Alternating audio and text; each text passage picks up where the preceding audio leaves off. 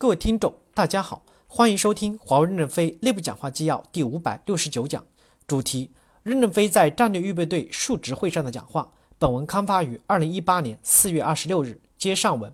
第二部分，战略预备队总队是平台，华大提供课程知识，各场景分队是权力机构，是将需求、训战、任用等环节打通。一、战略预备队的总队是平台，要将总干部部运作和后被干部的培养打通。总队不是权力机构，主要是一个教育组织，负责学员的训练、管理、鉴定、出队等课程教育由华大完成。目前战略预备队的鉴定做得很好，将来对学员出队的情况还要进行持续的跟踪。下一步由彭中阳担任战略预备队的总队长，对战略预备队进行改组，将总干部部的运作和后备干部的培养打通。我们要从难、从严、从实战出发来训练干部、专家和职员。二。各场景的分队是权力机构，可以结合自身的特点制定差异化的政策，加强学员培养和使用的耦合度。第一，战略预备队的运作重心在各场景分队，我们应给分队更多的自主权。分队可以结合自身的特点制定一些差异化的政策。分队的重点要解决好三个问题：优秀的人进得来，战略预备队培养的是精英，后续需要考虑相应的政策，吸引优秀的人才入队。进来以后长得大，核心是。考核、培训方法、提升能力，还要解决赋能和激励的问题。比如网络架构转型分队，从一阶到三阶的过程非常的漫长。长大以后出得去，要有承接的组织，让预备队培养出来的人真正的发挥作用。第二，分队有鉴定权、使用权、识别权，需要把需求、训战和任用几个环节打通。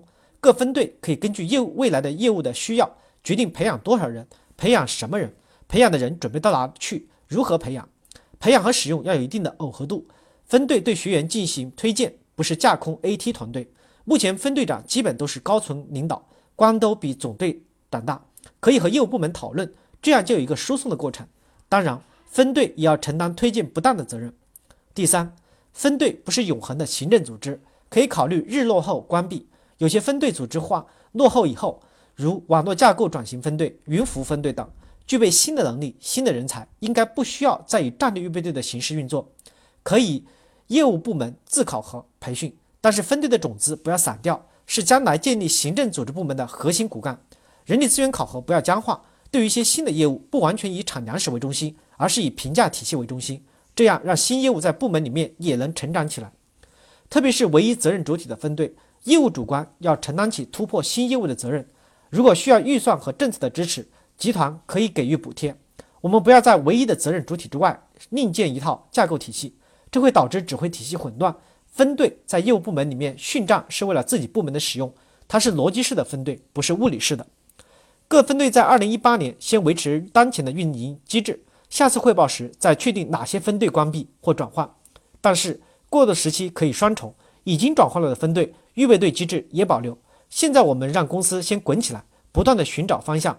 方向大致正确就行，这样公司滚滚向前。只要我们不垮，未来就有可能领先。感谢大家的收听，敬请期待下一讲内容。